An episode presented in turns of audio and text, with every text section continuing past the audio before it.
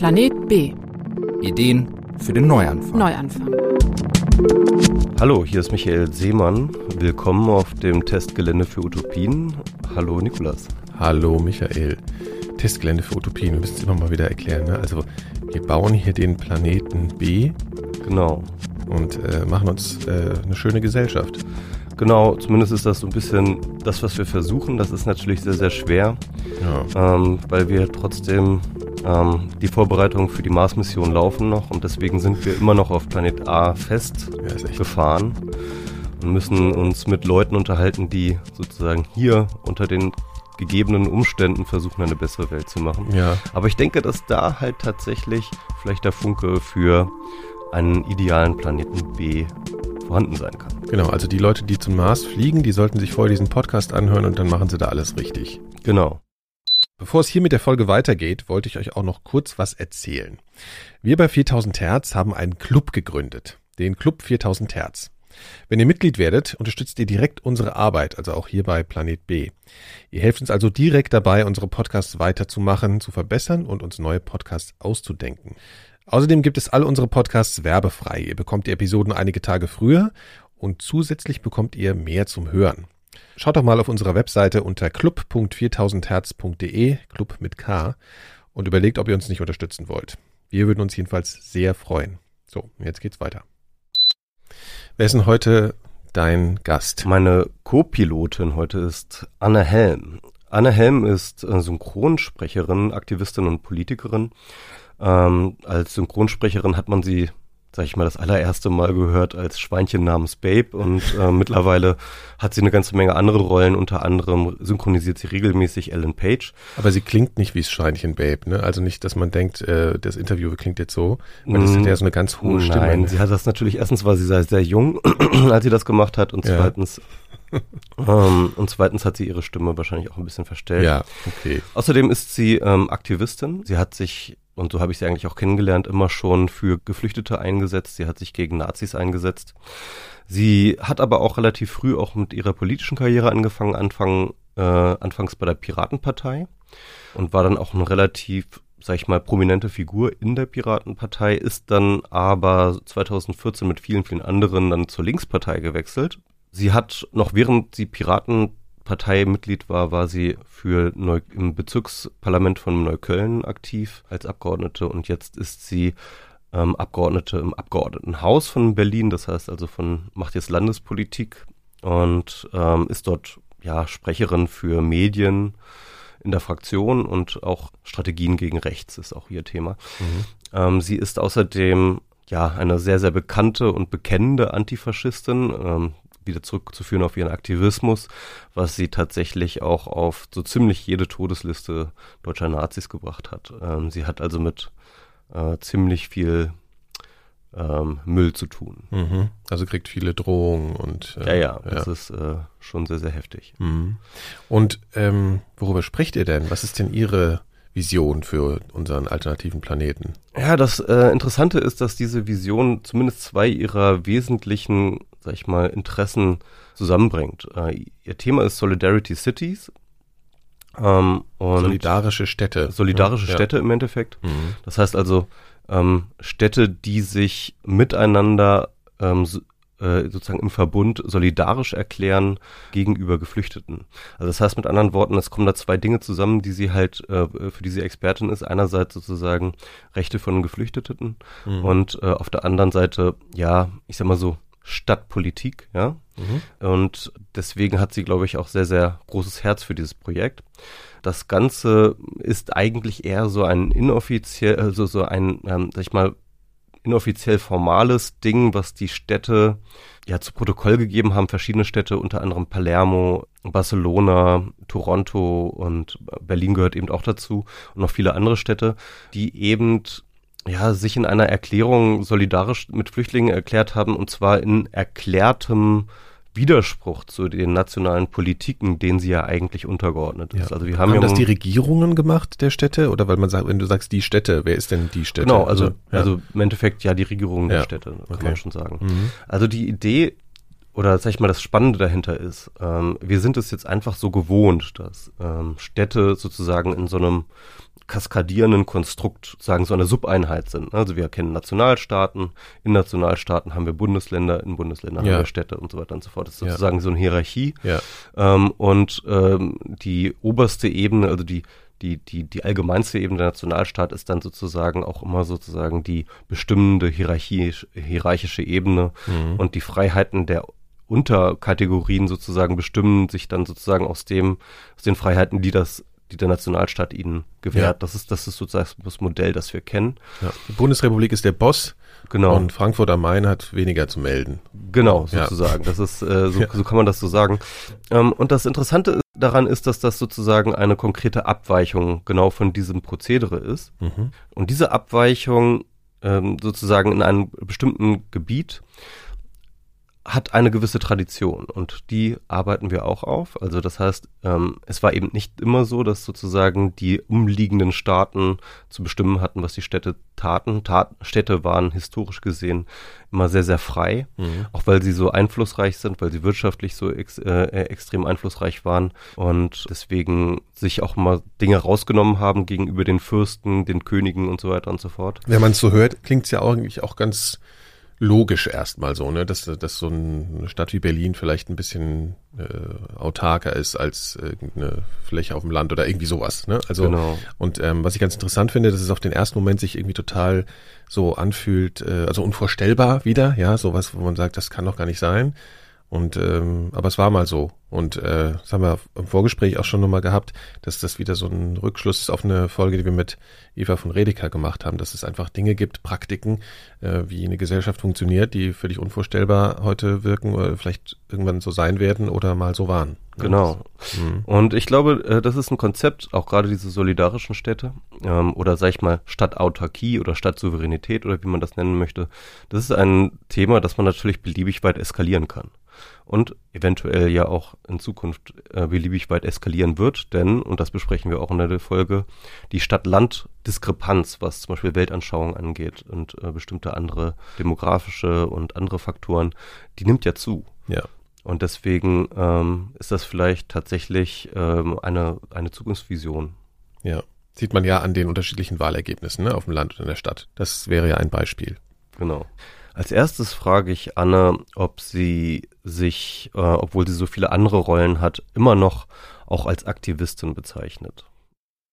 Äh, Ich mache schon noch Aktivismus, aber es ist immer so schwierig, sich als Aktivistin zu bezeichnen, wenn man gleichzeitig in einer Regierungskonstellation ist. Deswegen ist Politikerin wahrscheinlich richtiger inzwischen. Und ähm, in diesem Zusammenhang äh, beschäftigst du dich sehr viel mit Migration. Ähm, unser Thema heute wird sein Migration, solidarische Städte, die Zukunft der Stadt, so dieses, sag ich mal, Themenschwerpunkt. Ähm, aber fangen wir mal mit Migration an. Du beschäftigst dich schon sehr lange damit, oder? Ja, also eigentlich so ein bisschen schon immer. Aber äh, noch zu Anfang vielleicht nicht so bewusst politisch, aber Migrationsgeschichten haben schon immer in meinem Umfeld eine große Rolle gespielt. Ich bin in Neukölln aufgewachsen und zur Schule gegangen und äh, hatte da immer eine wahnsinnige Neugier auch für, für Flucht- und Migrationsgeschichten und was die auch für eine Familie bedeuten und äh, für nächste Generation bedeuten und so. Das fand ich immer schon wahnsinnig spannend. Auch wenn ich das zuerst gar nicht so wahnsinnig politisch wahrgenommen habe, natürlich als Kind und Jugendliche. Ich kann mich dran erinnern, dass du auch schon, ich glaube, das war, wann war das 2011, 2012, wo da diese Flüchtlingsproteste am Pariser Platz waren. Da warst du schon aktivistisch auch unterwegs in dieser migrationspolitischen Debatte. Ja, das war das erste Mal, als ich, glaube ich, so richtig hart damit konfrontiert war.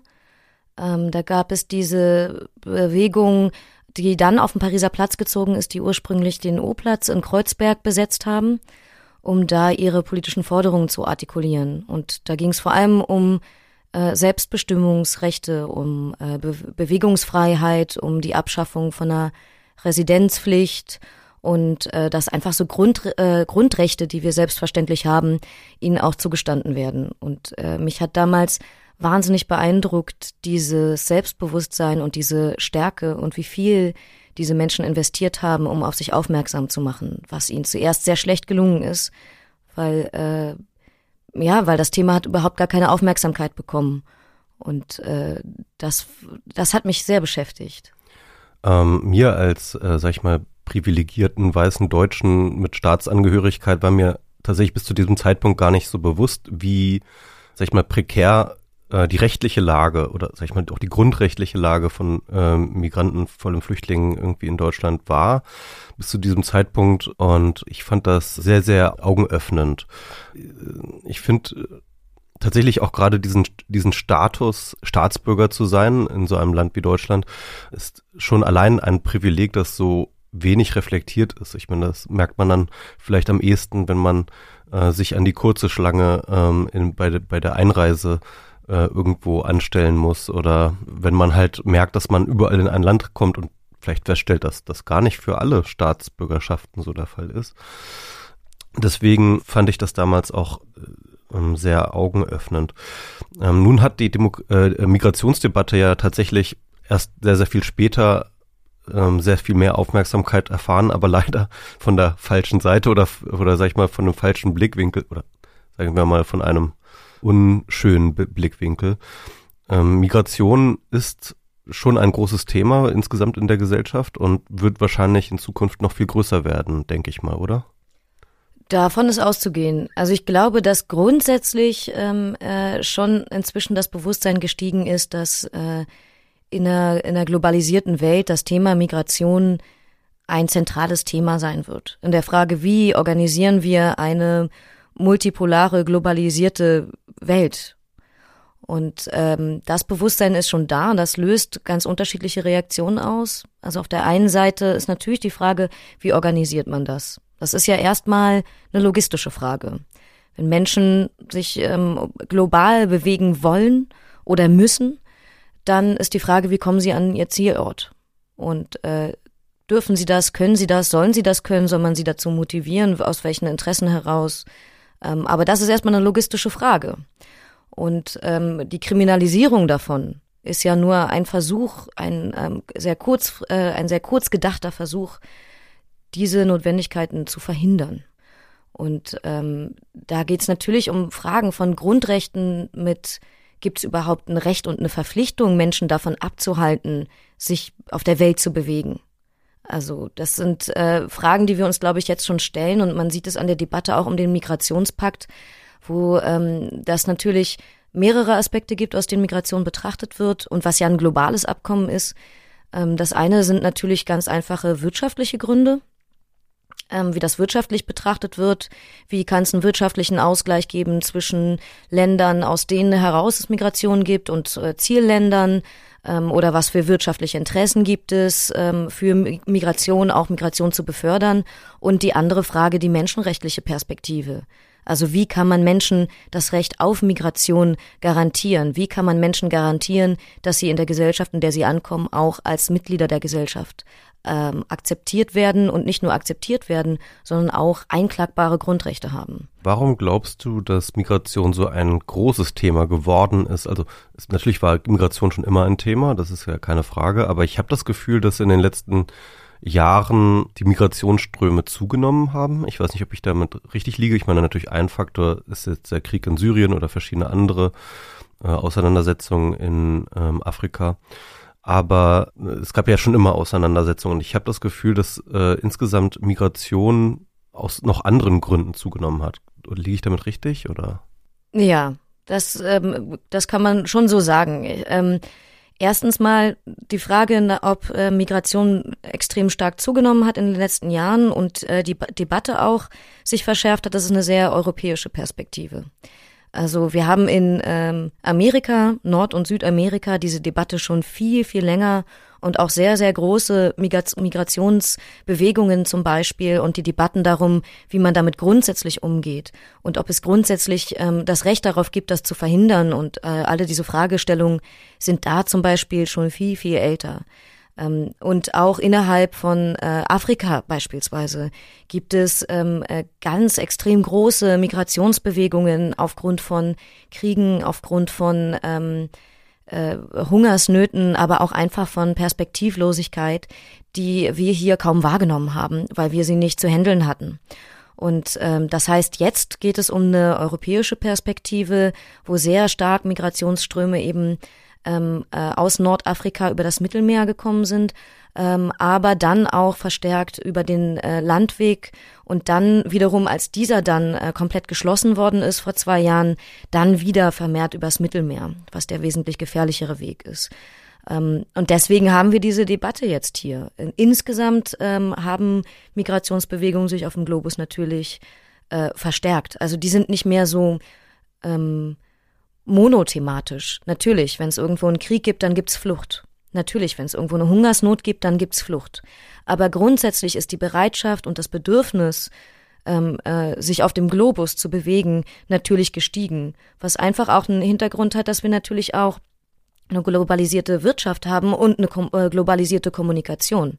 Also wenn ich irgend weiß, wie ähm, vielleicht der Lebensstandard ähm, auf, auf dem anderen Ende der Welt ist und ich mich mit den Menschen dort äh, ko äh, konkret austauschen kann und auch ähm, die, an der Kultur partizipieren kann oder zumindest in der Konsumhaltung heraus, also die Musik hören kann, die Filme sehen kann, dann gibt es natürlich auch ein größeres Bedürfnis daran, auch tatsächlich zu partizipieren. Das ist, finde ich, einfach nur eine ganz logische Schlussfolgerung. Wahrscheinlich ist auch logistisch werden, ähm, ist auch, sag ich mal, die Kommunikationstechnologie wahrscheinlich auch logistisch ganz sinnvoll oder oder oder ähm, sag ich mal nützlich, wenn man sich auf der Flucht bewegt, dass man sich mit anderen Leuten koordiniert, abstimmt, dass man schnell an Informationen kommt, welche Route ist geschlossen, wo wird kontrolliert. Also ich nehme mal an, dass das auch sozusagen die mobile Revolution so ein bisschen logistisch mithilft. Ähm, das ist natürlich ein relevanter Faktor, aber die hilft natürlich auch umgekehrt, diese, ähm, wenn man diese Menschen nur noch als Masse und als Strom wahrnimmt, diesen zu kontrollieren, diesen abreißen zu lassen ähm, oder ähm, Informationen über Einzelne abzugreifen, ähm, um Repressionen durchzusetzen, Stichwort Smart Borders.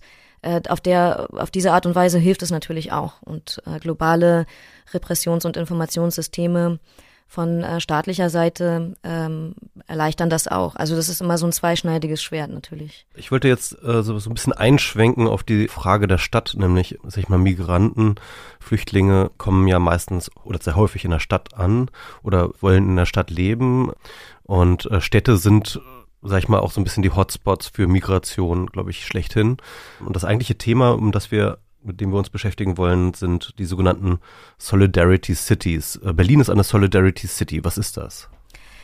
Die Solidarity City, das ist ein Netzwerk, ähm, dem sich Berlin jetzt offiziell angeschlossen hat von Städten, die versuchen, gegen so eine auf nationaler Ebene betriebene Abschottungspolitik zu versuchen, äh, eine Kooperation miteinander ein sicherer Hafen zu sein. Sicherer Hafen ist natürlich ein Schlagwort, vor allem vor dem Hintergrund, dass ähm, Italien die Häfen dicht gemacht hat im Mittelmeer für Geflüchtete und Rettungsboote und ähm, die zivile Seenotrettung. Und äh, da haben daraufhin haben einzelne Städte wie Neapel sich selbst zum sicheren Hafen erklärt und haben sich ähm, selbst dem widersetzt und haben versucht, die Schiffe einlaufen zu lassen, obwohl ihre nationale Regierung es verboten hat und die ähm, Seegrenzen ab, abgeschottet hat. Und auch Berlin möchte ein sicherer Ankunftshafen sein. Also wir versuchen ähm, Menschen, die ähm, Zielorte brauchen, Zufluchtsorte brauchen, denen sozusagen direkt anzubieten. Dass sie nicht erst auf einen illegalisierten Landweg hierher kommen müssen, sondern dass wir sie direkt hierher holen können. Wir wollen, dass Berlin am Meer liegt und die Menschen sozusagen direkt von den ähm, Flüchtlingsbooten man ihnen die Zusage machen kann, ihr dürft nach Berlin kommen. Aber, aber, wie soll das logistisch funktionieren? Also wie soll man äh, die Leute sozusagen vom Mittelmeer nach Berlin bekommen?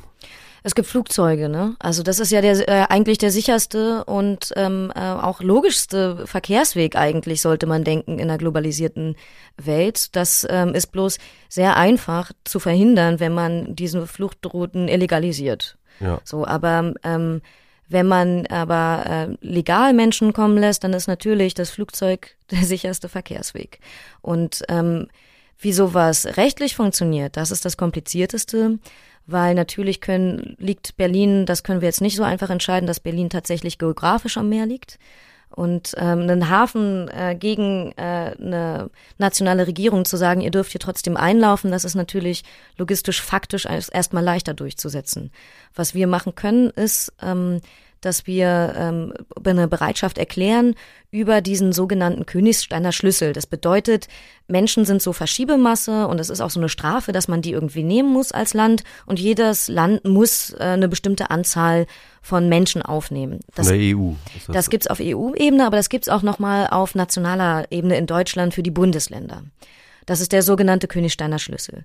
Und ähm, äh, Berlin muss so und so viele Leute aufnehmen. Wenn wir jetzt sagen, wir wollen aber gerne mehr Menschen aufnehmen oder wir wollen Menschen in einer bestimmten Notlage ähm, aufnehmen, äh, zum Beispiel, ähm, dann dürfen wir das nicht einfach so entscheiden, sondern wir müssen es der Bundesregierung, namentlich dem äh, Innenminister Seehofer, anzeigen, diese Bereitschaft. Sein Go muss aber immer noch er geben. Und das ist das Komplizierte daran. Wenn wir sagen, wir sind bereit, 800 Men die 800 Menschen, die auf diesem Schiff sind, aufzunehmen, die da jetzt gerade seit drei Tagen rumschippern und äh, kein Trinkwasser haben, ähm, dann kann, äh, See können wir das so, nur sozusagen mit Seehofers Go machen. Äh, natürlich können wir so den öffentlichen Druck ähm, erhärten, weil äh, der dann nicht mehr behaupten kann, es gäbe keine Aufnahmebereitschaft. Aber ähm, das Recht ist dort an der Stelle leider nicht auf unserer Seite. Deswegen ist dieses Städtenetzwerk so wichtig, weil je mehr ähm, Städte sich bereit erklären, desto mehr ähm, strafen sie halt diese ähm, nationale Abschattungspolitik auch Lügen. Hm.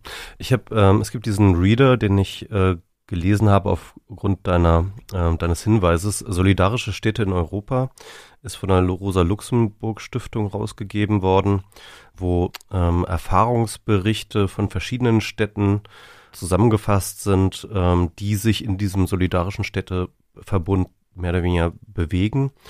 Ähm, und das, was du jetzt gerade erzählst, das erinnert mich sehr an diese Schilderung von Barcelona, wo in Barcelona die äh, Bürgermeisterin, wie heißt sie noch gleich? Ja, also äh, in Barcelona äh, ist jetzt sozusagen eine Frau Bürgermeisterin, die sehr lange auch als Aktivistin unterwegs gewesen ist und ähm, die relativ kurz nach ihrer Amtseinführung, als dann die ähm, gleichzeitig diese als gleichzeitig die Flüchtlingskrise, wie man sie sozusagen nennt, äh, losging, dann ähm, im Endeffekt diesen Aufruf gestartet hat. Äh, Colau heißt sie. Mhm, genau, genau, genau. Sie hatte dann auch so einen offenen Brief geschrieben, wir Städte von Europa, und da mehr oder weniger diese, ich weiß nicht, ist das das, das erste, äh, die, die erste Formulierung dieser Idee der solidarischen Städte gewesen, 2015? Nee, es gibt ähm, äh, noch eine ältere, die von der Hauptstadt von äh, Sizilien kam. Ja. Und äh, die war aber damals noch sehr konzentriert auf diese Ankunftsstädte. Mhm. Also die ähm, da war der Bürgermeister einfach in der Situation, dass er dieses, diese Massen an Leid, die auf ihn zukam, zu der Erkenntnis brachte, das funktioniert nicht. Das ist einfach, wir müssen, brauchen einen kompletten Paradigmenwechsel. Das ist nicht nur so, dass diese, dass Sizilien dieser menschlichen Katastrophe nicht gewachsen ist, sondern die darf eigentlich überhaupt nicht passieren. Das ist ähm, eine Absurdität, der sie ausgesetzt sind. Und er war ähm, quasi der Erste, der sich dem komplett widersetzt hat und dazu auch ein Pamphlet geschrieben hat. Und ähm, äh, äh, aber das, was dann sozusagen zu diesem Städteverbund ähm, äh, wurde und wo Barcelona ja auch eher eine Zielstadt ist, das war, glaube ich, tatsächlich dafür der erste Aufschlag von diesem Städtenetzwerk. Ja, interessanterweise hatte Barcelona ähm, dann kaum was abbekommen von der Migrationswelle, weil die spanische Regierung, also die Zentralregierung von Spanien, äh, sich mehr oder weniger verweigert hat, überhaupt irgendwelche Flüchtlinge aus Syrien aufzunehmen. Und ähm, deswegen war das erstmal eine symbolische Sache, äh, ein, ein, ein symbolischer Akt, der aber genauso wie du das jetzt für Berlin auch schilderst, so ein bisschen die nationalen ähm, Rhetoriken entlarvt, ähm, die dann sozusagen äh, die, das Boot ist voll und so ein Quatsch, ne, irgendwie äh, verlautbaren. Deswegen hatte es ja schon auch eine äh, gewisse Signalwirkung. Was aber auch in, sehr spannend ist, ist, oder was in diesem solidarischen Städte-Konzept, äh, wie ich das gelesen habe, in jeder Stadt auch zentral ist, ist immer diese Frage der äh, lokalen Identitätsmaßnahmen sozusagen. Also normalerweise, wir haben ja alle einen Ausweis, wir haben alle sozusagen äh, Papiere von unserem Staat ähm, ausgehändigt bekommen und Leute, die keine solche Papiere haben, Ähm, die werden hier auch ganz gerne so re referenziert als Sans-Papier, mhm. ähm, Leute ohne Papiere. Die haben dann eben auch sozusagen damit einhergehende Rechte nicht. Also Bewegungsfreiheit, natürlich auch andere Sachen wie Wahlrechte, aber auch teilweise eben Menschenrechte, wie wir das schon vorhin schon angewählt haben. Vor allem haben sie ja einen prekären Aufenthaltsstatus. Das heißt also, sie sind jederzeit davon bedroht, dass ihr Leben sozusagen dadurch komplett bedroht, also nicht, doch teilweise auch ihr Leben, aber eben äh, vor allem ähm, ihr Aufenthalt dadurch bedroht ist, dass eben die Ausländerbehörde irgendwann beschließt, diese Menschen einfach loszuwerden, einfach abzuschieben, zurückzuschicken. Und diese Angst, die dabei mitspielt und diese ganzen daran sich anschließenden äh, sozialen Ausschlüsse, die das produziert, darum ging es ja auch in den solidarischen Städten, das zu adressieren.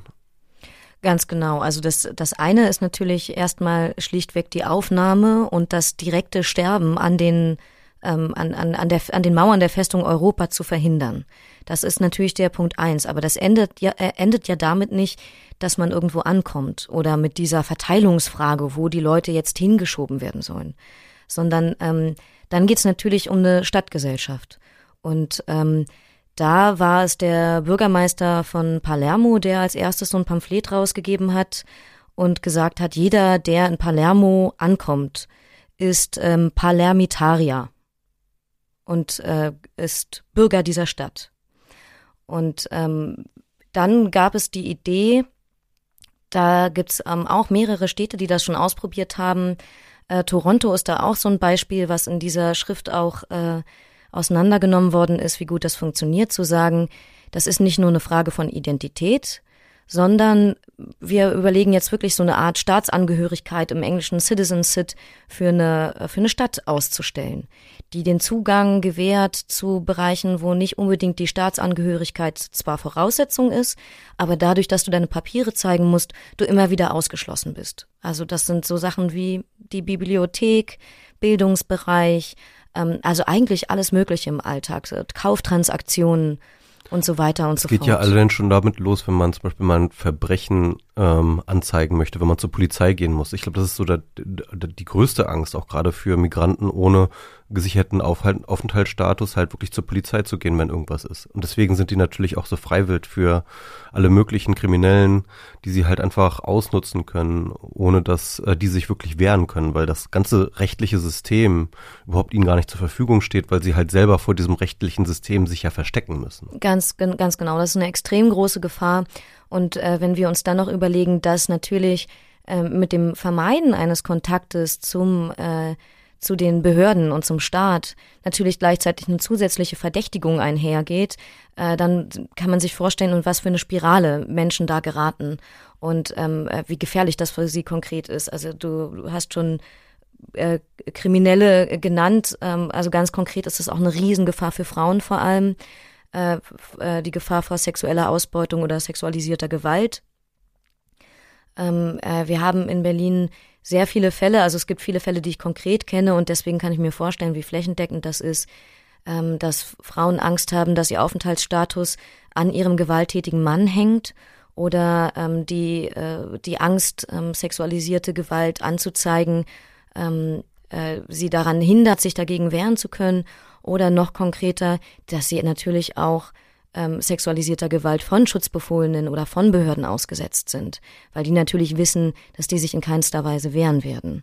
Und das ist eine ähm, absolute Gefahr, die man durchbrechen muss und äh, wo es dann nicht nur darum geht, dass Menschen bestimmte Rechte auch auf dem Papier nicht haben, sondern dass ähm, äh, de facto die Realität sie davon ausschließt, obwohl ihnen die Rechte eigentlich zustehen würden.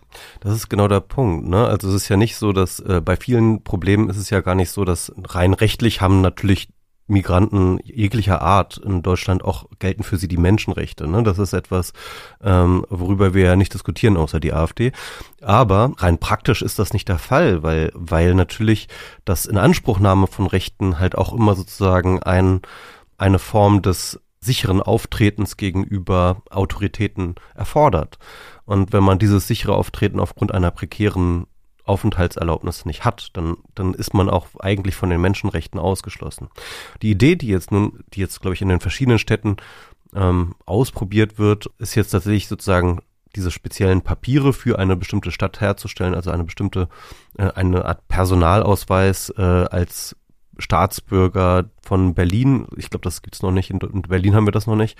Es gibt natürlich auch Probleme damit. Also jetzt in Toronto, wo das, glaube ich, schon sehr lange lief, stellte man fest, dass zwar die Behörden angewiesen waren, diese sozusagen diese Papiere zu akzeptieren, ja, äh, als als Ausweismöglichkeit und gleichzeitig auch angewiesen waren, zum Beispiel der staatlichen Ausländerbehörde nicht weiter zu melden, wenn sie zum Beispiel mit jemandem in Kontakt kommen, der ein Illegaler ist, dass das dann aber in der Praxis halt nicht durchgesetzt wird. Also mhm. Also dass zum Beispiel die Polizei dann äh, trotzdem diese Daten weitergibt, äh, dass sie interessanterweise dann halt auch diesen Ausweis, diesen Citizenship-Ausweis für die Stadt Toronto gleich sozusagen als Verdachtsmoment mhm. nimmt, dass das vielleicht ein Illegaler ist sogar, ja. Also das halt, weil natürlich ein normaler äh, kanadischer Bürger würde wahrscheinlich einfach seinen kanadischen Ausweis zücken und ähm, ähm, nur, ich glaube, die hatten eine Statistik, ich glaube so 50 Prozent derjenigen, die überhaupt diesen städtischen Ausweis hatten, waren halt tatsächlich prekär mit prekärem äh, Aufenthaltsstatus. Das heißt, man hatte so eine 50-50 Wahrscheinlichkeit, wenn man jemand so einen äh, Ausweis zeigt, dass er halt tatsächlich keinen keinen staatlichen Status hat. Das ist natürlich der Punkt, wo dann einfach Solidarität auch erforderlich ist. Ähm, das ist immer die Frage von Privilegien und Solidarität. Du hast zum Eingang unseres Gesprächs gesagt, du als Privilegierter mit so einem äh, deutschen Pass, der deutsche Pass ist tatsächlich, gehört zu den privilegiertesten global.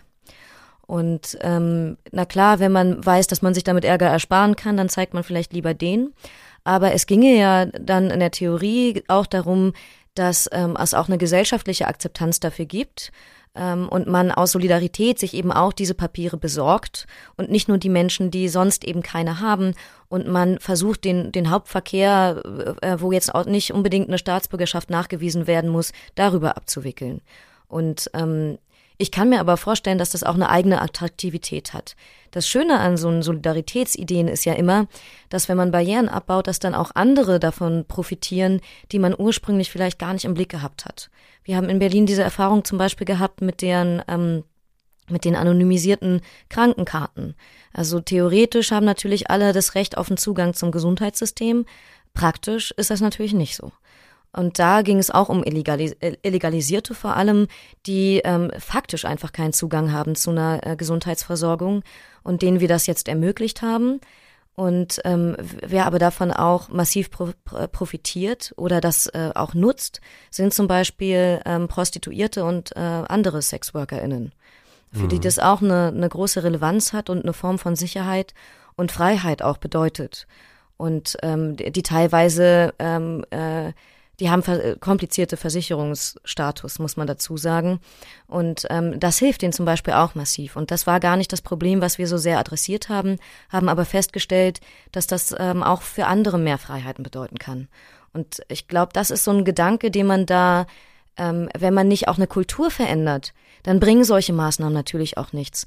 Weil wir, ähm, wenn wir jetzt überlegen, dass die nationale Abschottungspolitik ähm, immer repressiver wird und wir uns auch die Europawahlen angucken und gerade auch in den Transitländern wie Italien, wie in Ungarn, ähm, dann ähm, müssen wir uns halt überlegen, das ist ja auch eine Form von Widerstand. Und Widerstand muss, muss auch gelebt werden. Wenn man da nur Richtlinien erlässt, dann wird sich das nicht durchsetzen lassen.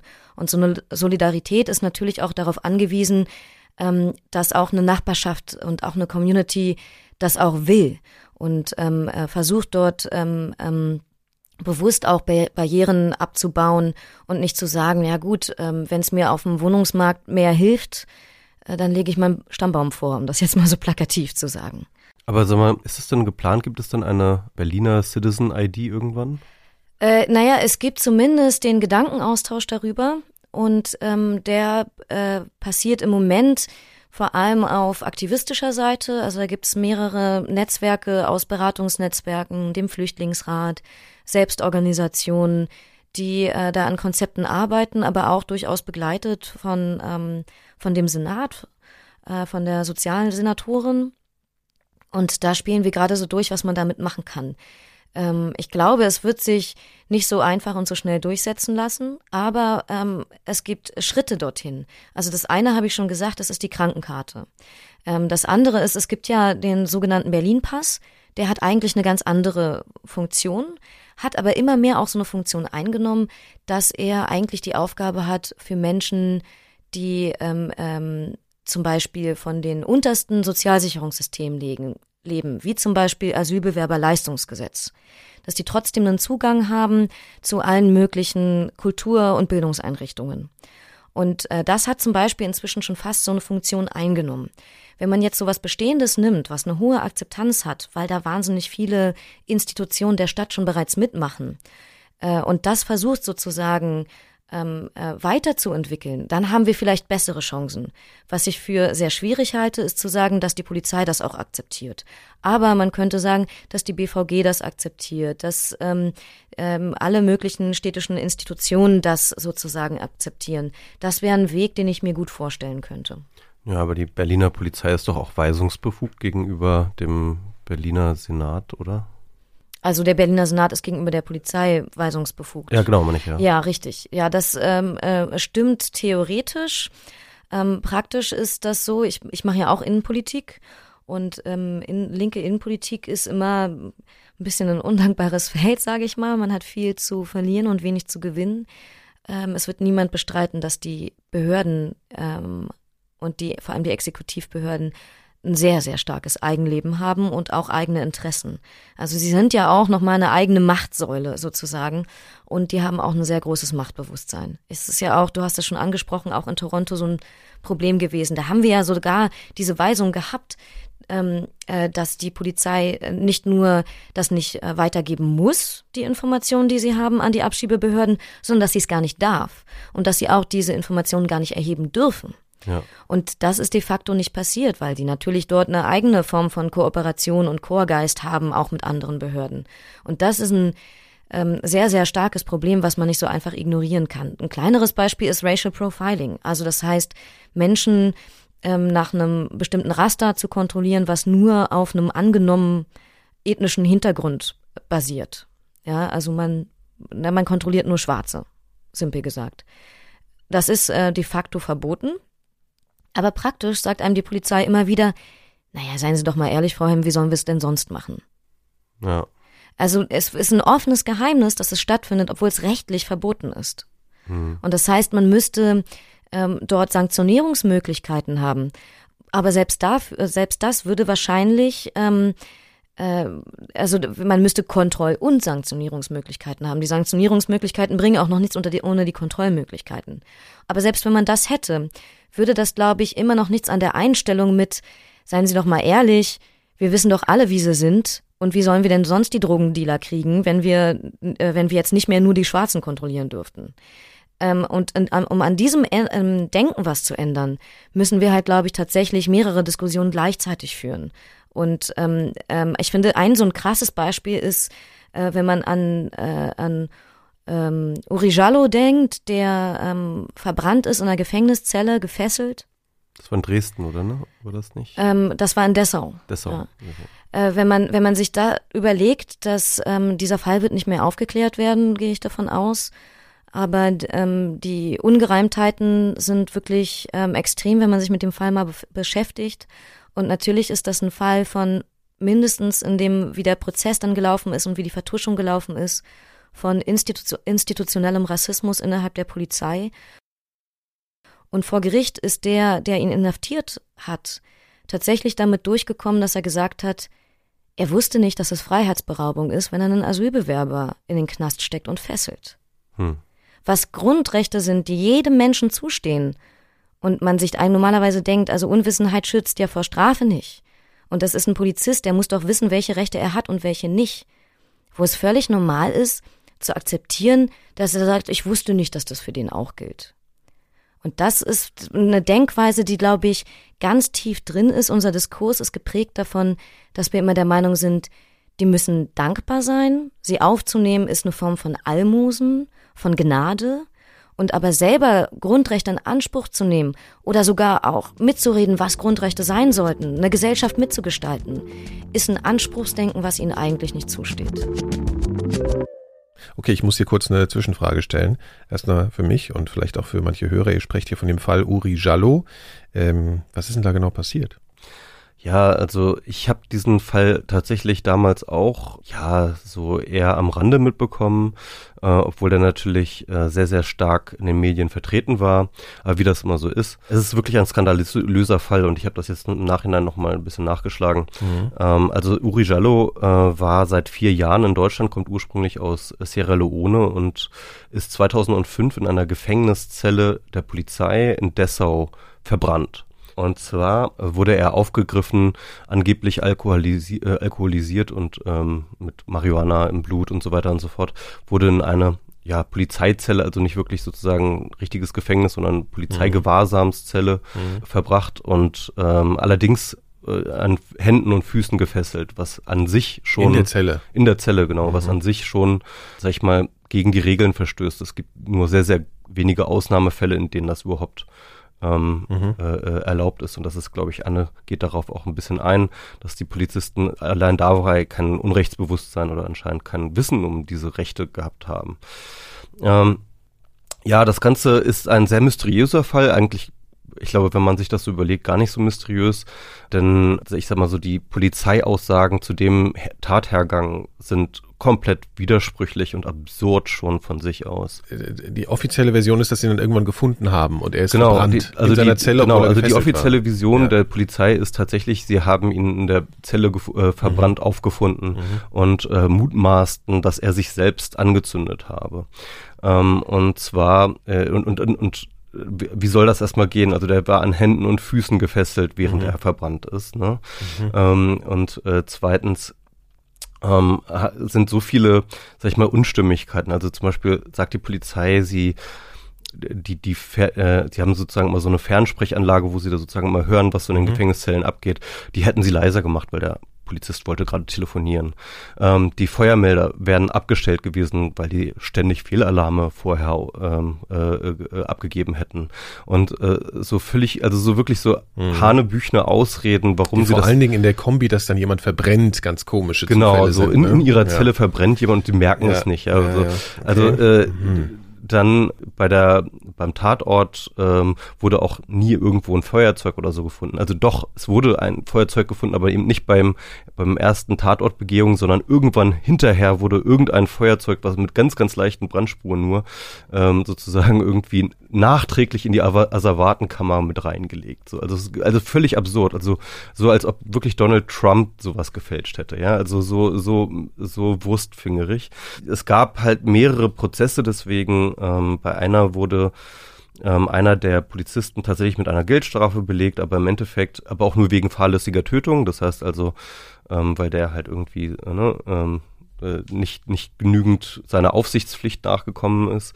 Aber im Endeffekt ähm, wurde halt tatsächlich nie festgestellt, dass äh, äh, was da jetzt wirklich passiert ist. Okay, also es, es gab mehrere Gutachten ähm, und die Mehrheit der Gutachter kommt darauf äh, kommt zu dem Schluss, dass es ähm, relativ unmöglich gewesen ist, dass er sich selbst angezündet hat und dass ähm, die sozusagen eine Tateinwirkung Dritter absolut wahrscheinlich ist. Er wurde wohl auch mit ähm, ja irgendwie Brennbenzin begossen und so weiter und so fort. Also das heißt, es ist nicht einfach nur so angezündet worden, sondern er wurde halt tatsächlich mit Brennbenzin äh, übergossen, wo er den her gehabt haben soll, ist jetzt auch die Frage. Ähm, ja, es sind Akten vernichtet worden. Ähm, die Dessau-Polizei hat sich äh, wirklich quergestellt. Die Staatsanwaltschaft, ähm, sag ich mal, hat sich nicht besonders viel Mühe gegeben, den Fall aufzugeben, äh, aufzuklären. Er ist dann von der Staatsanwaltschaft Dessau an die Staatsanwaltschaft Halle übergeben worden. Die haben dann äh, das Verfahren dann auch noch eingestellt. Es ist wirklich so, dass man sich ähm, bei diesem Fall wirklich fragt, wem man dann trau noch trauen kann. Also wenn die Polizei, die Staatsanwaltschaft, Richter alle samt mehr oder weniger äh, Mauern, weil ein ganz offensichtlich aus rassistischer Motivation begangene Tat nicht aufgeklärt werden soll, dann ist halt wirklich die Frage, ähm, welchem, welcher welcher Staatlichkeit man noch vertrauen kann. Und das ist halt auch interessant für die Diskussion, die wir in dem ähm, Abschnitt haben, in dem Podcast, weil natürlich jede Vision ähm, und jede Utopie, die wir uns vorstellen können, eben auch darauf abstellt, dass bestimmte Leute und Institutionen und Menschen in den Institutionen halt dort auch mitziehen. Ne? Und ähm, und man kann sich eben nicht darauf verlassen, ganz besonders nicht auf die deutsche Polizei. Das äh, ergibt ja nicht nur dieser Fall, sondern das hören wir eigentlich jeden Tag in den Nachrichten, dass ähm, dort nicht nur mit Rechten kooperiert wird, dass dort ähm, äh, dass, dass Polizisten Daten weitergeben an Rechtsradikale, dass äh, Staatsanwaltschaften ähm, ähm, also so die, die, sag ich mal, so die, die Trennlinie zwischen Rechtsradikalen und äh, Polizei und staatlichen Behörden ist halt tatsächlich sehr, sehr häufig sehr, sehr schwammig. Hm. Wie häufig und wie hoch da die Prozentzahl ist, kann man glaube ich nicht sagen, aber es äh, häuft sich gerade heutzutage auch sehr, ne, diese, genau. diese Meldung. Okay, dann wissen wir ja, wovon wir reden, dann weiß ich Bescheid. Ja, das ist, äh, das ist tatsächlich nochmal so ein Problem, das man, glaube ich, äh, völlig unabhängig davon nochmal adressieren muss. Aber ich wollte nochmal zurück zu den solidarischen Städten kommen, denn tatsächlich mehrere der Maßnahmen, von denen wir jetzt gerade gesprochen haben, also sowohl die Bemühung darum, äh, Flücht Flüchtlingsroute, Routen in die Städte zu bewerkstelligen, als auch eine ähm, lokale Identitätsproviding, nenne ich es mal, einzuführen, als auch eventuell die Behörden dazu zu bringen, nicht mit den Bundesländerbehörden im Falle von Abschiebung zum Beispiel zu, nicht zusammenzuarbeiten und so weiter und so fort. Da tun sich ja eine ganze Menge Konfliktfelder auf zwischen der Stadt als Verwaltungseinheit und äh, dem Staat, dem Nationalstaat. Mhm. Ähm, und das sehen wir ja überall in diesen Fällen von den Sanctuary Cities in den USA ähm, über äh, die, eben die solidarischen Städte in Europa, dass halt dort dieser Konflikt irgendwo auftaucht. Und mir ist jetzt, ähm, ich glaube in Palermo, wo, nee, nicht in Palermo, aber doch in Palermo auch, aber insgesamt wahrscheinlich in Italien wurde der am stärksten tatsächlich ausgeführt angefochten. Es muss man natürlich erstmal bringen, sozusagen als Bürgermeister äh, von einer Stadt erstmal zu sagen, ähm, ja, also euer Bundesrecht, das setze ich hier einfach mal außer Kraft, ja. Wie ist da die momentane Situation, auch mit Berlin und die Bereitschaft dazu? Und, ähm, und wird sich das in der Zukunft vielleicht noch verschärfen, dieser Konflikt? Äh, ja, der, der krasseste Fall ist ja, wo sie den Bürgermeister tatsächlich eingeknastet haben, ne? Ähm, in Riake. Ja. Ähm, und das wird sich definitiv noch verschärfen. Wenn wir uns jetzt anschauen, dass in Italien de facto eine faschistische Regierung existiert und die auch nochmal jetzt gestärkt aus den Wahlen hervorgegangen ist. Ähm, und wenn wir sehen, dass die Bundesgesetzgebung, die geplant ist von Seehofer, die auch in die Richtung geht, dass ähm, ganz einfache menschliche humanitäre Hilfe unter Strafe gestellt werden soll, dann ähm, ist absehbar, dass ähm, die, äh, der Widerstand dagegen ganz klar den Konflikt quasi suchen muss.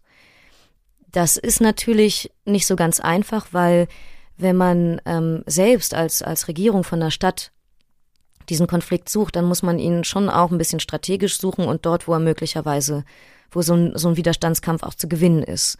Ansonsten ist, glaube ich, am Ende niemandem geholfen. Aber es gibt unterschiedliche Zuständigkeiten und Berlin ist ja geradezu prädestiniert dafür, in diese Auseinandersetzung zu gehen, weil Berlin, also ich meine, die Berliner Arroganz ist sprichwörtlich und ähm, ich finde auch zu Recht, darf ich mal so als Berlinerin sagen. Und wir sind ein Stadt. Das kommt ganz besonders gut an im Bundesgebiet. Ne? Ja, aber also ich finde halt in solchen Fällen, da darf man das ähm, äh, ruhig, ruhig auch mal sagen. So, also gerade in der Auseinandersetzung mit so einer mit so einer Bundesregierung. Und wir sind ein Stadtstaat. Das heißt, ähm, wir haben mehrere Funktionen ähm, die wir in diesem Prozess von ähm, Aufnahme von Geflüchteten, von Integration, von Sozialleistungen und so weiter haben, haben wir gleich mehrere Aufgaben. Die Unterbringungsaufgabe von Kommunen, das sind wir als Berlin auch, und die Auf- beziehungsweise die Bezirke. Und äh, wir haben die Aufgabe zum Beispiel im Bereich der Sozialleistungen und so. Und ähm, das macht, macht auch das Land Berlin. Was wir nicht äh, in, in, unter unserer Kontrolle haben, ist ähm, äh, das Aufenthaltsrecht. So. Es gibt aber eine ganze Menge Ausnahmeregelungen, die wir auf Landesebene schaffen können. Und die sind teilweise zumindest geeignet, einen Paradigmenwechsel ähm, zu adressieren. Ein Beispiel ist, wir haben, äh, das war vorher schon in Brandenburg eine Regelung, wir haben eine Regelung erschaffen, dass ein rassistischer Angriff automatisch zu einem Aufenthaltstitel führt. Also, dass die äh, Intention ist natürlich klar. Wenn man versucht, Menschen zu vertreiben aus rassistischen Gründen, wenn man versucht, ihnen zu zeigen, ihr gehört hier nicht her, erreicht man damit das Gegenteil. Wir wollten, dass ein rassistischer Terror nicht erfolgreich ist. Das in der Realität umzusetzen, ist dann wiederum schwierig, weil ähm, es natürlich dann in eine rechtliche Auseinandersetzung geht und dann muss das nachgewiesen werden können und so weiter. Aber dennoch haben wir mit solchen Sonderregelungen da einen ähm, Paradigmenwechsel zumindest diskursiv eingeleitet, der natürlich auch eine, eine, eine Provokation und eine Gegenlinie gegen das ähm, restriktive Aufenthaltsrecht auf Bundesebene sein soll und äh, klar in die Auseinandersetzung gehen soll. Ja, ich finde diese ganze solidarische Städtegeschichte auch deswegen interessant, weil sie mich total viel, also total stark so auch an geschichtliche Konstellation, sag ich mal, erinnert. Also im Spätmittelalter hatten wir schon einmal die Situation, dass die Städte halt wahnsinnig gewachsen sind und ein, äh, sag ich mal, wirtschaftlicher und sonstiger, sonstigen Einfluss halt gewachsen sind innerhalb von Europa. Und dann gab es dann eben ja solche Regelungen wie Stadtluft macht frei, ne? Also das, wo dann, mhm. wo dann vom Land äh, Geflüchtete Leibeigene in der Stadt untergekommen sind und äh, nach einem Jahr waren sie dann sozusagen freie Menschen. Und so dann mehr oder weniger die Stadt halt auch immer schon mal eine, ein Zufluchtsort war, ein Ort der Freiheit, ein Ort der, ein Ort, der sich dann aber auch sozusagen gegenüber seinem mächtigem Umland autark gewusst hat. Ne? Also mhm. die Städte waren ja ein Gegengewicht tatsächlich zu den Fürsten und äh, den Ständen, die außerhalb der Stadt eben eine große Rolle gespielt haben und konnten sich denen auch komplett widersetzen, konnten, der, der Fürst hatte da meistens gar keine Macht in diesen Städten. Das war dann einfach sozusagen so, so, so, so, ein, so ein faktisches so, so ein faktischer Ausgleich, kann man sagen.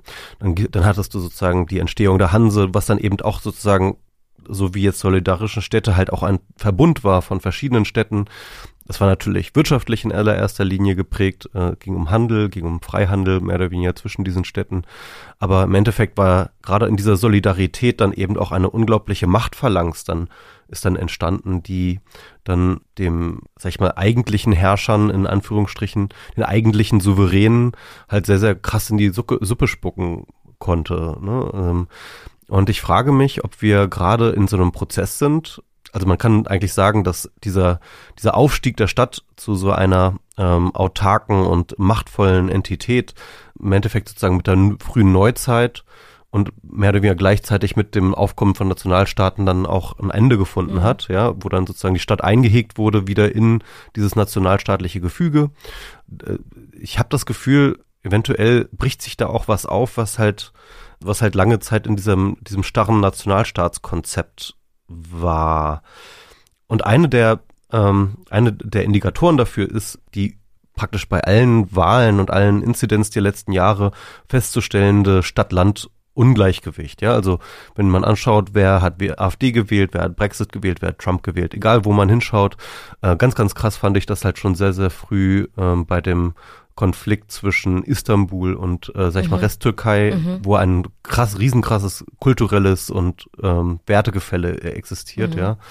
Budapest. Budapest ist auch ein gutes mhm. Beispiel. Man hat überall dieses krasse Gefälle zwischen wie die Leute auch drauf sind, wie sie, wie sie die Welt sehen, was sie für wichtig halten. Man hat gleichzeitig aber auch, ich glaube mittlerweile ich, ein, ein Großteil des, der gesamten Wirtschaftskraft eines Landes werden meistens fast ausschließlich in den Städten erwirtschaftet, ja. Hillary Clinton hatte das irgendwie gesagt, wenn man nach Wirtschafts, äh, das war, das wurde ihr sehr, sehr negativ ausgelegt, aber wenn man sozusagen nach Wirtschaftsleistung gehen würde, hätte sie mit 80 Prozent oder so gewonnen, weil sie halt in den Städten sehr stark war. Ja, okay, das ist natürlich ziemlich menschenverachtende Aussage, wenn man das Stimmgewicht nach Einkommen äh, staffelt, so zu genau, genau. gesprochen. Ja. ja, genau, genau. Das war dann halt ähm, so ein bisschen, das ist so ein bisschen die Kehrseite, ne? Das halt tatsächlich das Land ja auch ja ähm, durch diesen Zustuck, äh, durch diese, diese Mächtigwerdung von Städten halt auch tatsächlich sozial ausblutet, kann mhm. man sagen. Ja, vielleicht, und deswegen auch vielleicht dieser, auch ein gewisser, gewisser, ein, einer der Flüsse für, für die, für den Hass und die, die Ressentiments gegenüber Städtern auch, ja eine Rolle spielen. Wie, wie siehst du das? Also ich, ich äh, finde das ein sehr, sehr spannender Aspekt und ähm, ich sehe aber in der Kontinuität der Geschichte die du jetzt aufgemacht hast, noch ein Zwischenstand sozusagen in der Industrialisierung. Da hatten wir ja auch einen extremen Zustrom zu den Städten, der nicht unbedingt immer nur aus ideologischen Gründen war, sondern weil einfach auch die Arbeit in der Stadt war und weil plötzlich die ähm, Bauern Industriearbeiter wurden. Und ähm, das heißt also, Stadt war auch Prekariat und Stadt war auch schon immer das große äh, soziale Gefälle. Das gehört irgendwie auch dazu. Aber dennoch hatte das immer was auch mit einer mit einer mit einer Chance, mit einer Hoffnung, mit einer Moderne zu tun und ähm, war auch dafür immer das Feindbild, also die Stadt, die für die die Moderne stand. Und ähm, wenn man sich anguckt, so dass dass Berlin äh, nach der Jahrhundertwende das Moloch, ne, das ähm, da gab es ja auch eine große Identifikation ähm, über das Milieu, auch über da, darüber, dass dort auch verschiedene Klassen sozusagen zusammenleben und so eine ähm, Idee von Moderne, auch von äh, Globalismus, von einer von einer ähm, ähm, Freiheit, von einer Freizügigkeit, ähm, auch von einer sexuellen und einer weiblichen Freiheit vor allem. Und das war damals schon ein extremes Feindbild. Das war Paris, war das in Frankreich und Berlin äh, war das äh, in, in, im Deutschen Reich. Das war ein, ein riesengroßes Feindbild und äh, der Sturm auf Berlin hatte natürlich eine riesige Symbolkraft. Ähm, und das war es nicht ohne Grund, warum dieser Sturm von München ausging. Ähm, äh, und da sehe ich zum Beispiel auch so eine Parallelität, weil wir haben jetzt wieder so eine diese absolute Gegenbewegung zu dieser äh, zu diesen selbstbewussten Metropolen, die auch versuchen, sich so ein bisschen ähm, selbstbewusst von der Nation loszusagen und sich untereinander zu vernetzen, ist das ist die Gegenbewegung diese völkischen Bewegungen, die wir haben, also die sich ganz bewusst aus Land zurückziehen und die so eine Ideologie haben, dass ähm, Mann, Frau und ihre Nachfahren ähm, ein Stück Land bewirtschaften, was ihnen zusteht und mit dem Blut ihrer Ahnen getränkt wird, um es jetzt mal ganz ähm, plakativ zu sagen, aber diese Bewegung nimmt ja gerade tatsächlich äh, zu.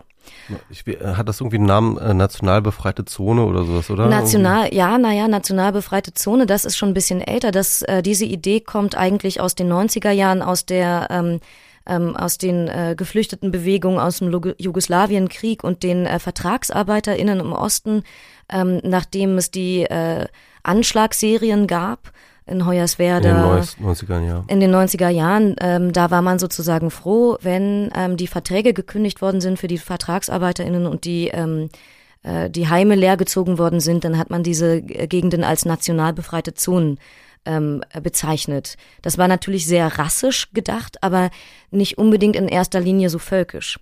Was ich aber interessant finde, ist diese völkischen Bewegungen. Da gibt's jetzt gerade, also man sagt immer so, ähm, der Verfassungsschutz sagt dazu Reichsbürger und Selbstversorger. Ähm, ähm, diese völkischen Bewegungen, da gibt's so ähm, eine, die kommt aus, aus Russland, die nennt sich die Anastasia-Bewegung, die machen irgendwie so Biolandbau und so und klingen erstmal wie Hippies, ähm, aber haben extrem Blut- und Bodenideologie ähm, und es gibt die Ludendorfer, die Ludendorff-Sekte, die äh, auch schon 100 Jahre alt ist und ähm, von Mathilde von Ludendorff ähm, erfunden worden ist. Ähm, manchmal denkt man, es sei ihr Mann gewesen, aber das war tatsächlich sie. Kannst du noch mal kurz für die Hörer erklären, wer Ludendorff war? Ja, also ähm, äh, der Ludendorff war der ähm, äh, Feldherr im Ersten Weltkrieg, der, ähm, der, der äh, wie sagt man, also der von der obersten Heeresführung. Von dem stammt quasi die Dolchstoßlegende. Also, äh, dass, dass Deutschland im Ersten Weltkrieg gar nicht besiegt worden wäre, sondern dass finstere Kräfte die Nation, ähm, also das Reich aus dem Inneren erdolcht hätten, namentlich Juden. Und Jü jüdische Kommunisten. Jüdische Kommunisten, ja. genau. Also es war, der war, der war ein extrem antisemitischer Verschwörungstheoretiker ähm, und da gibt's durchaus auch immer noch eine äh, Kontinuität zu heute. Aber was ich daran sehr spannend finde, ist, dass das so einer ist, der dann seine eigenen Verschwörungstheorien auch glaubt, ja. Also wo du genau weißt, das ist nicht nur irgendwie ein Gerücht, sondern du weißt genau, dass es eine politische Strategie ist und aus wessen Feder die stammt, aber wahrscheinlich hat er das tatsächlich selber geglaubt. Schließt sich ja nicht aus. Ja, tatsächlich, interessanterweise nicht. Aber ähm, und genau, und seine, seine Frau hatte diese Siedlerbewegung äh, gegründet, ähm, die äh, auch diese, diese Ideologie hatten, man muss sozusagen das äh, diesen Boden, mit dem, das mit dem Blut der Ahnen getränkt ist, hat man jetzt eine Verpflichtung, daraus etwas erwachsen zu lassen. Und jede Familie hat sozusagen Anspruch auf ein Stücken Erde, wo, wo die Rasse der Familie halt hingehört und wo man dann die, die, die ähm, Wurzeln für die Nachkommen äh, schlägt oder irgendwie so. Und ähm, äh, die hatten eine sehr große Rolle gespielt im Aufstieg der Nazis, hatten dann natürlich aber auch nicht mehr so richtig gut in diese ähm, militaristische und ähm, äh, Nazi-Ideologie reingepasst und sind dann da auch eingehegt worden. Aber das ist so ein bisschen wie heute, wenn du so sagst, die national befreiten Zonen von diesen Springerstiefelträgern aus den 90er Jahren, die nun mit diesen völkischen Hippies ähm, äh, vom, vom optischen her oder, oder oberflächlich betrachtet nicht so viel zu tun haben, ist das ideologisch trotzdem sehr nah. Und was die im Moment halt versuchen, das ist auch eine Bewegung, die es auch in den USA gibt, die versuchen, Ethnostaaten zu gründen. Die haben die Idee eines ethnisch reinen Staates.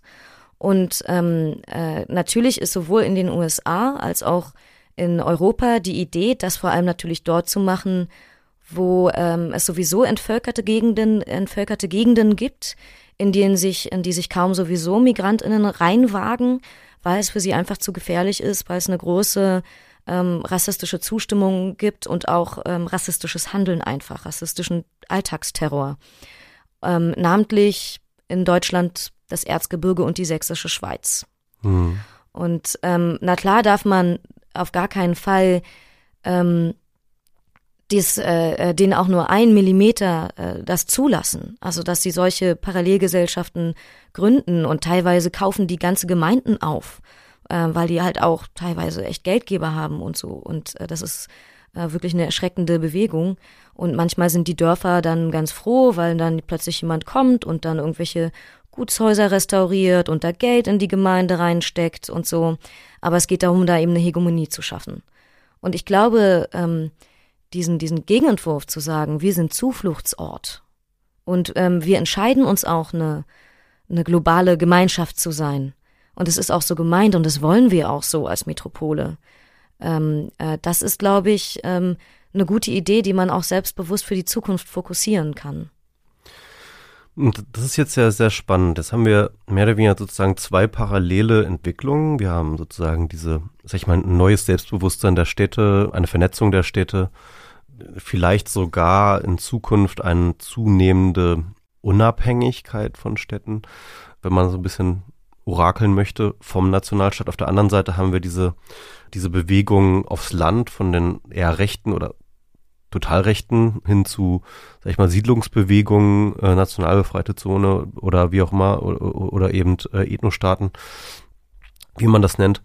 Und das ist ja eigentlich dann sozusagen so ein Segregationsprozess. Ne? Also das heißt, ähm, Leu die Leute merken, vielleicht so der, der, Nazi merkt, vielleicht in Berlin irgendwie ist das auch ein bisschen anstrengend, die ganze Zeit hier Nazi zu sein, wenn alle anderen so.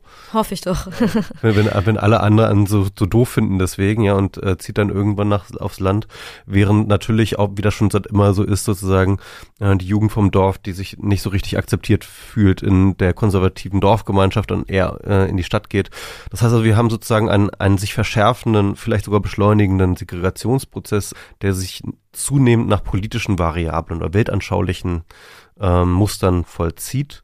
Und darin wird dann mehr oder weniger der, die Idee, sag ich mal, des Nationalstaats war ja immer sozusagen eine, eine vereinigende Idee, ne? Mhm. zu sagen, okay, wir haben hier ähm, ein äh, Territorium, das ja dann doch irgendwie mehr oder weniger random ist, aber wir, äh, wir erschaffen jetzt einfach die Illusion, dass wir jetzt ein gemeinsames etwas haben mit einer gemeinsamen Interessensgemeinschaft, äh, mit einem eigen, mit, mit, mit einer nationalen Identität und einer nationalen Art und Weise äh, der Sicht der Dinge sozusagen, ja.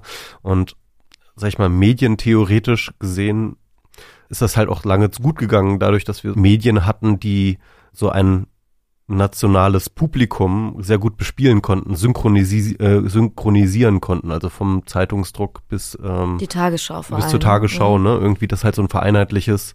Äh, wir Deutschen äh, haben jetzt den Blick auf die Welt gemeinsam 20 Uhr vor der Tagesschau, ähm, aber auch vor der Tagesschau war das natürlich schon so mit den Zeitungen durch das Internet bricht das jetzt auf, was wie wir das ja auch äh, ständig jetzt äh, erleben. Der politische Diskurs äh, bricht auf, ähm, dezentralisiert sich, äh, plötzlich kommen Akteure sowohl auf der linken als auch von der rechten Seite, die plötzlich an den institutionellen Institutionen für ähm, Meinungsbildung vorbei, nämlich den Parteien, ja, plötzlich sozusagen ihre Ansprüche und ihre Diskurse schaffen, ihre, ihre Öffentlichkeiten schaffen, die teilweise sich überhaupt gar nicht mehr überschneiden miteinander. Gleichzeitig haben wir diesen geografischen Segregationsprozess. Also ich habe das Gefühl, der Nationalstaat wird gerade zerrieben. Ich weiß nicht, ob du das, diese These teilst.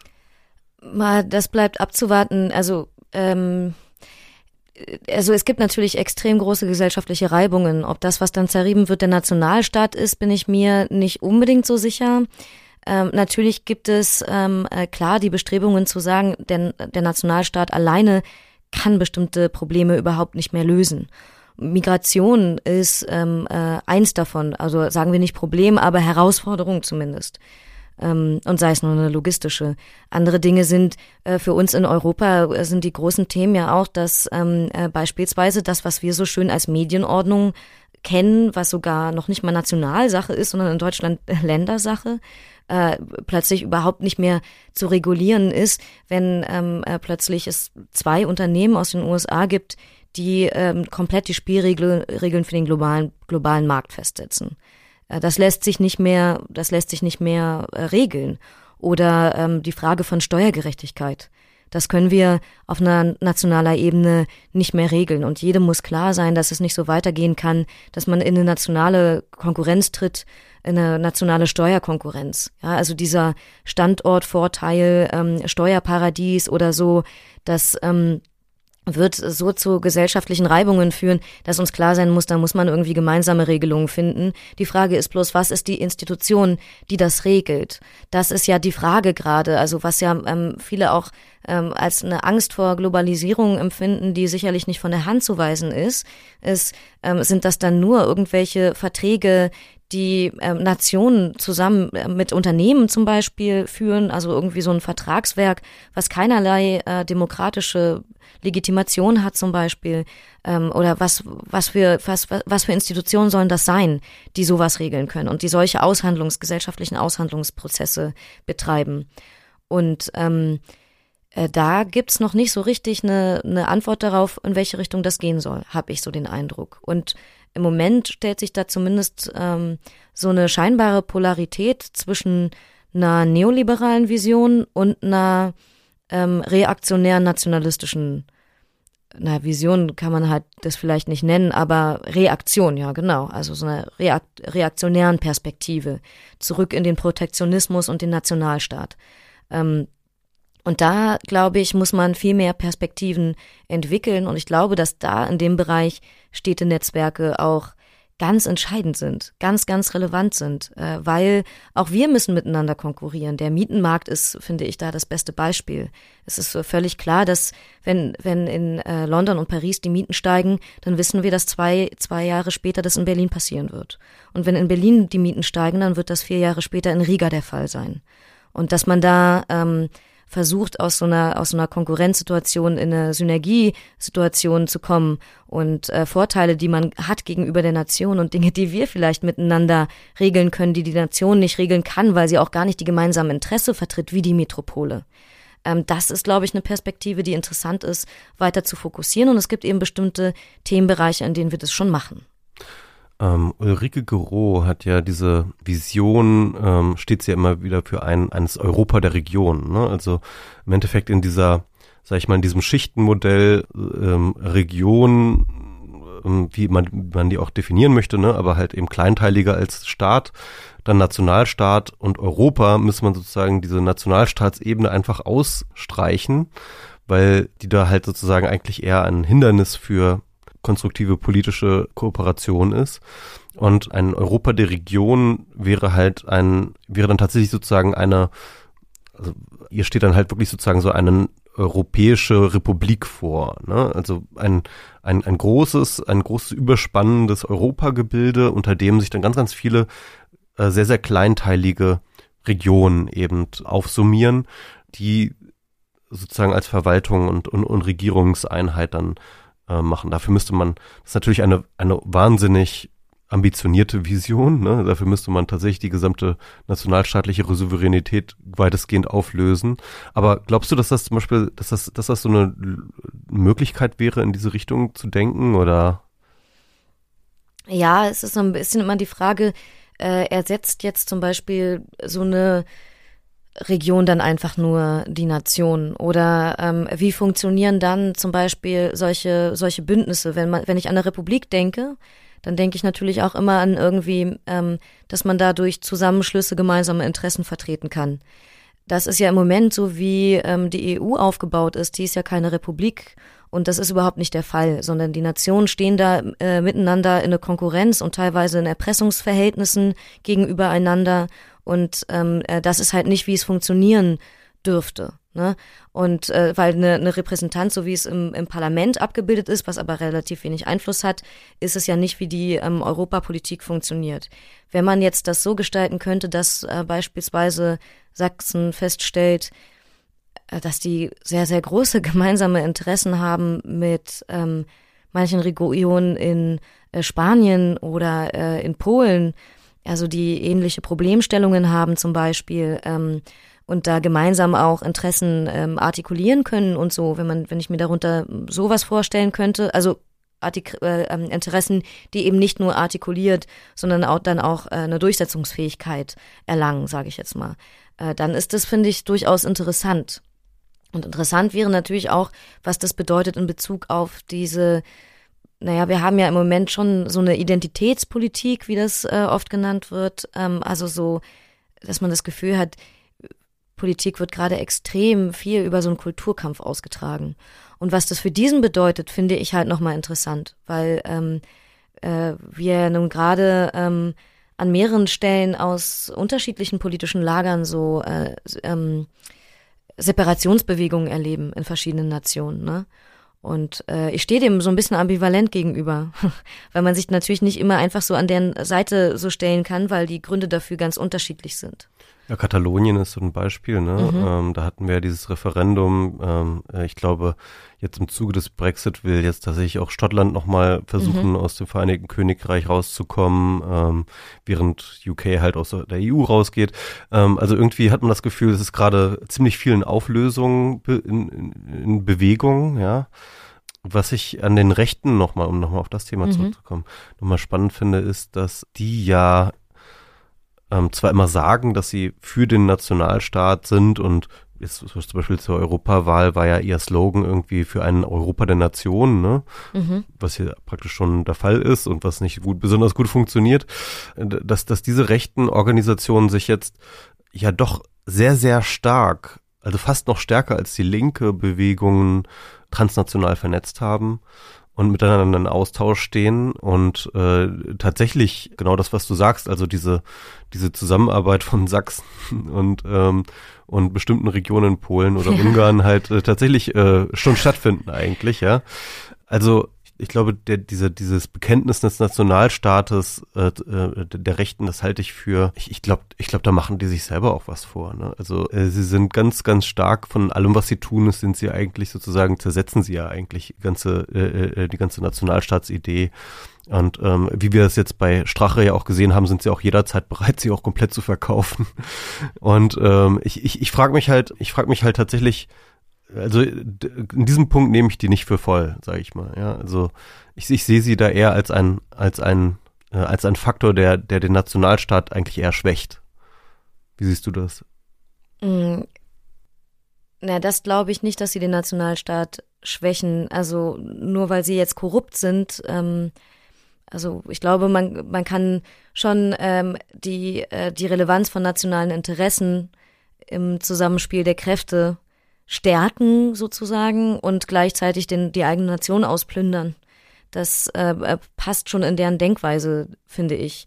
Weil ähm, na, es kommt natürlich auch dazu, dass äh, wenn so extrem Rechte immer von der BRD sprechen in bewusster Abgrenzung, weil das nicht das ist, was sie unter Deutschland verstehen, äh, dann ist natürlich die Ausplünderung und die Zersetzung der BRD auch Auftrag eines Nationalisten aus deren Sicht sozusagen.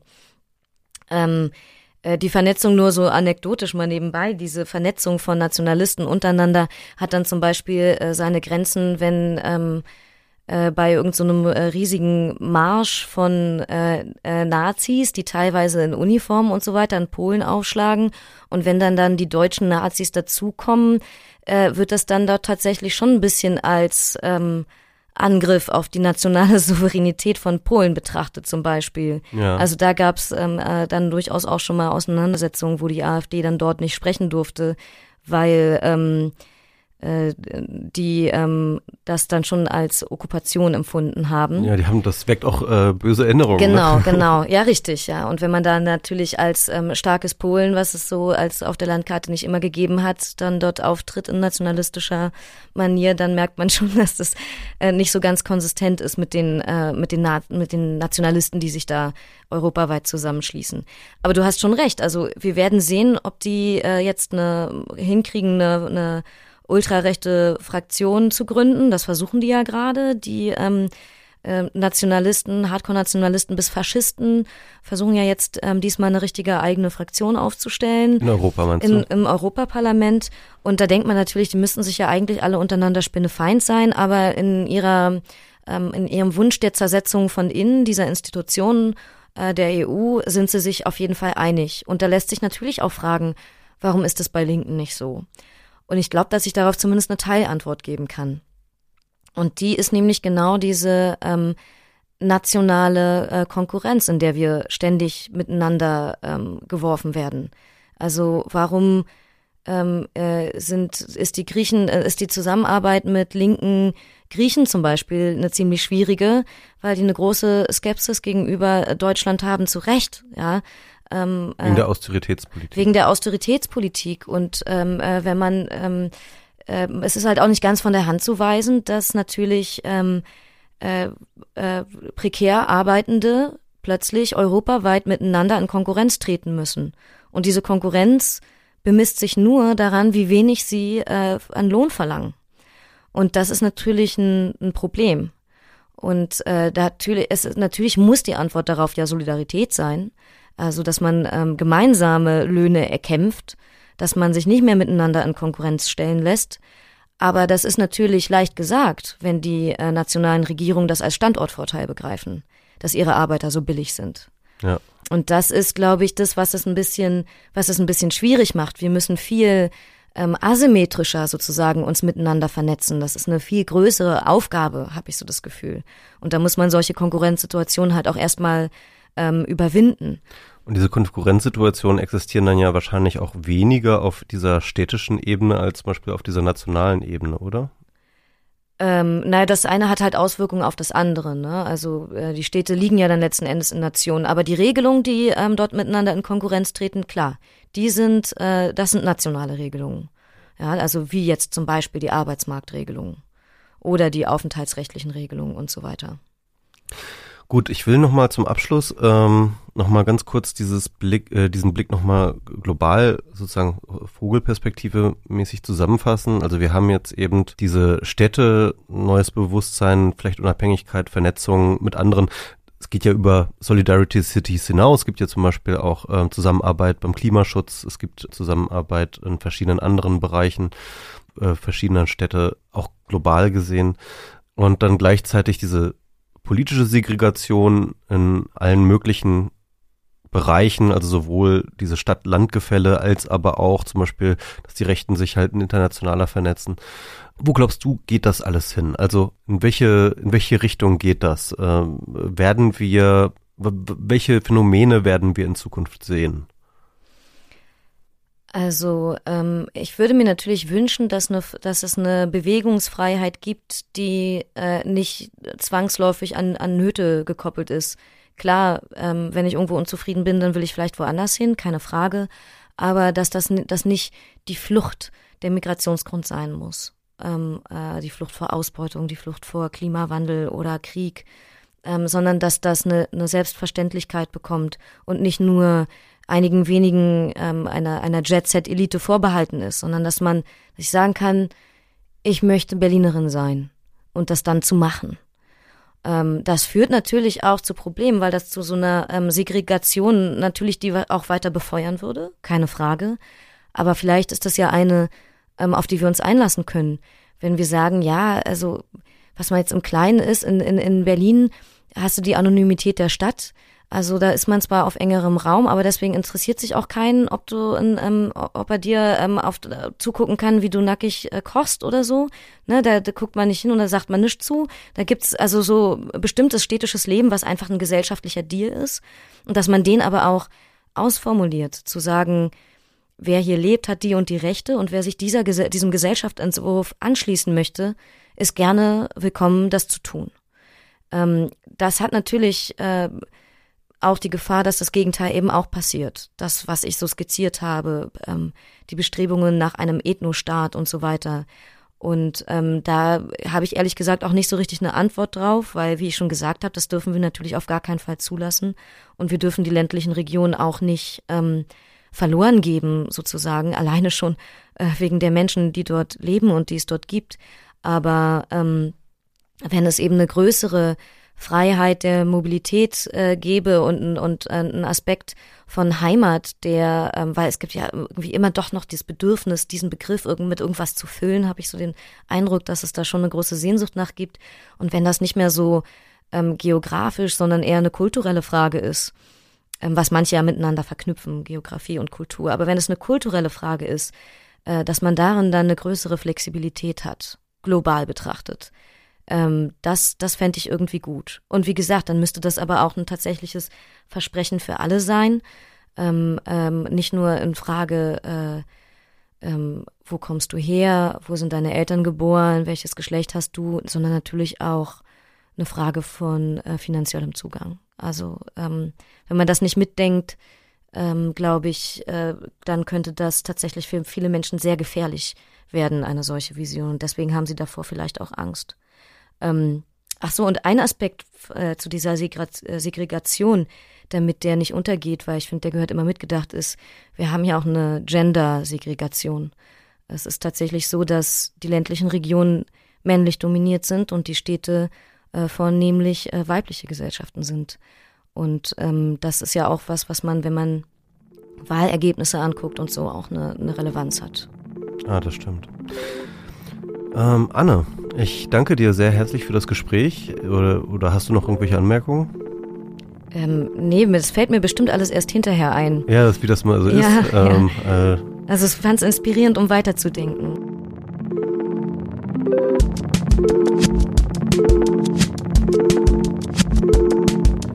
So, Michael, das fand ich ein spannendes Gespräch, wie immer.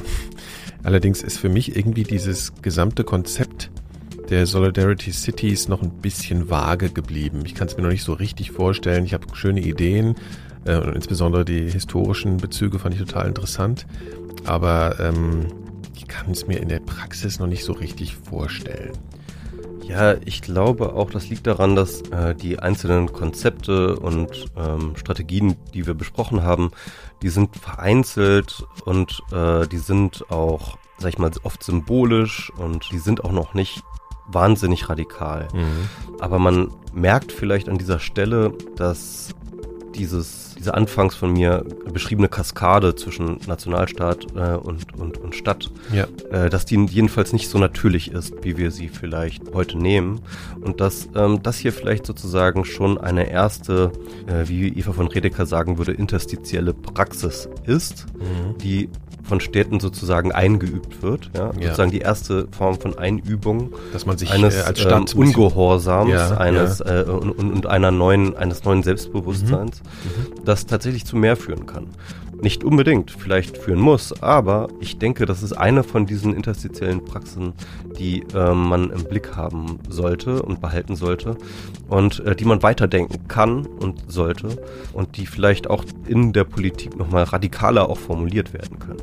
Ich glaube, da gibt es verschiedene Ansatzpunkte. Ähm, Geflüchtete ist meines Erachtens äh, eine eine durchaus wichtige, aber auch nur eine von vielen möglichen mhm. äh, Dingen. Ein anderer ist Klimawandel. Es gibt mittlerweile unter äh, den Städten auch sozusagen so eine Art ähm, städtisches Klima äh, äh, Paris-Abkommen, ja, oder sie ja. versuchen so etwas äh, in die Wege zu leiten. Gibt es halt ja auch in den USA, ne? Also die Klimathematik, dass sich da ganze, also vielleicht nicht Städte, aber Bundesstaaten dann gegen den, den großen Bundesstaat genau, genau. wenden und so, ja. Ja, ja, genau. Ja. Und Städte können halt in der Hinsicht wirklich sozusagen Vorreiter sein, also Avantgarde. Ähm, wir sehen das aber auch zum Beispiel in der Sachen Verkehrswende natürlich. Ähm, einzelne Städte, Kopenhagen zum Beispiel, ähm, die halt irgendwie die Autos verbannen. Und also ich glaube, insgesamt halte ich es für wichtig, in dieser Frage der Utopien und ähm, ähm, die Städte und, und, und, und ihre Praktiken im Blick zu behalten. Ja, gleichzeitig sehe ich aber auch eine Gefahr, dass es da so eine so ein elitäres Gehabe gibt sozusagen von Städtern und dass es so diese, diese Entfernung zwischen Land und, und Stadt dann auch noch befeuern könnte, ne? dass es da wirklich so Gegenpole sich bilden könnten. Also das ist äh, auch Die mit Gefahren ja verbunden. schon, ja. ja, die bilden sich ja sowieso schon, Ja, aber die genau. könnten natürlich vielleicht auch stärker werden. Das wahrscheinlich, ja. Ja.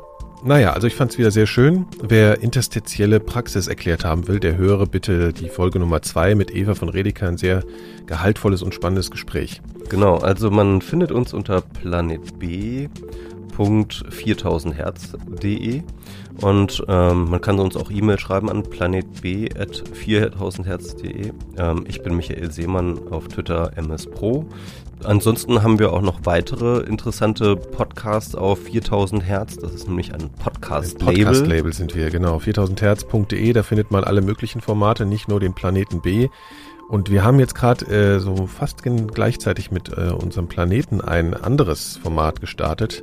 Darauf würde ich euch gern mal neugierig machen bzw. hinweisen. Das heißt Reflektor. Und äh, der Gastgeber dort ist Jan Müller. Die Fans oder auch vielleicht auch sogar die Nicht-Fans kennen ihn als Bassist der Band Tokotronic. Und er führt Gespräche mit Musikern. Und zwar nicht den üblichen, äh, besonders populären Musikern, die man vielleicht überall mal hört, sondern ganz besonders ausgewählten.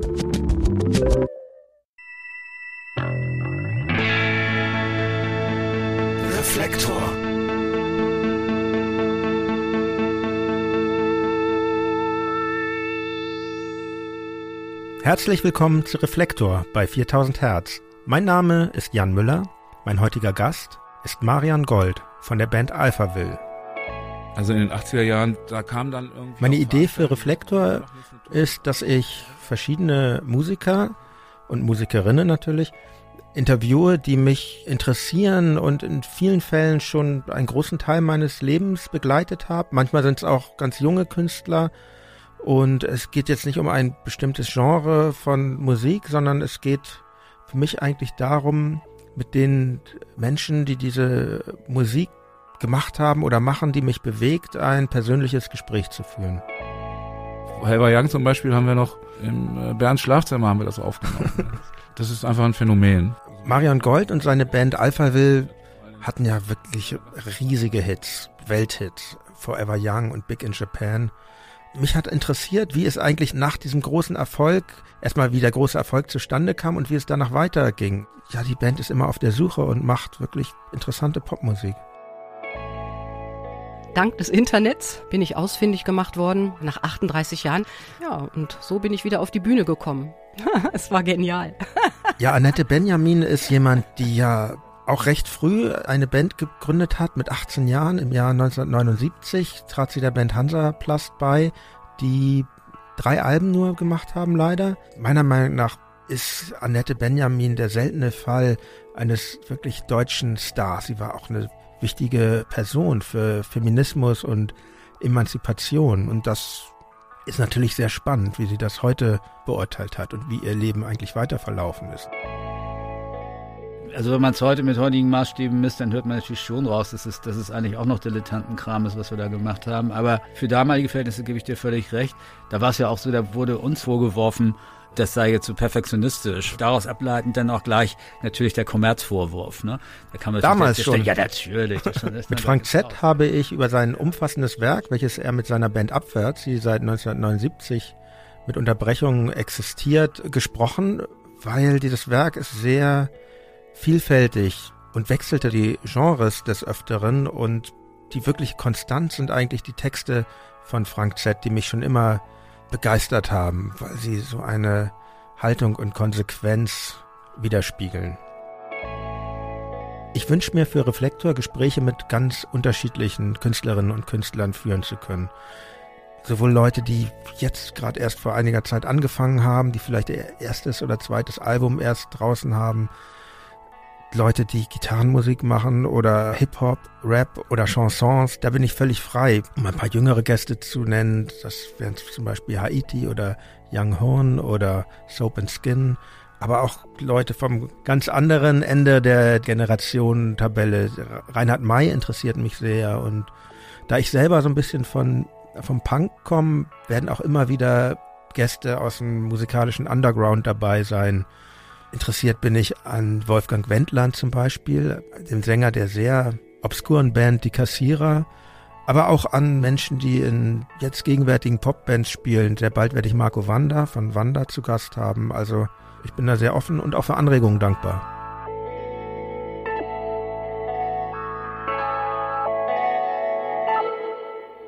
Vielen Dank fürs Zuhören und bis zum nächsten Mal. Euer Jan Müller.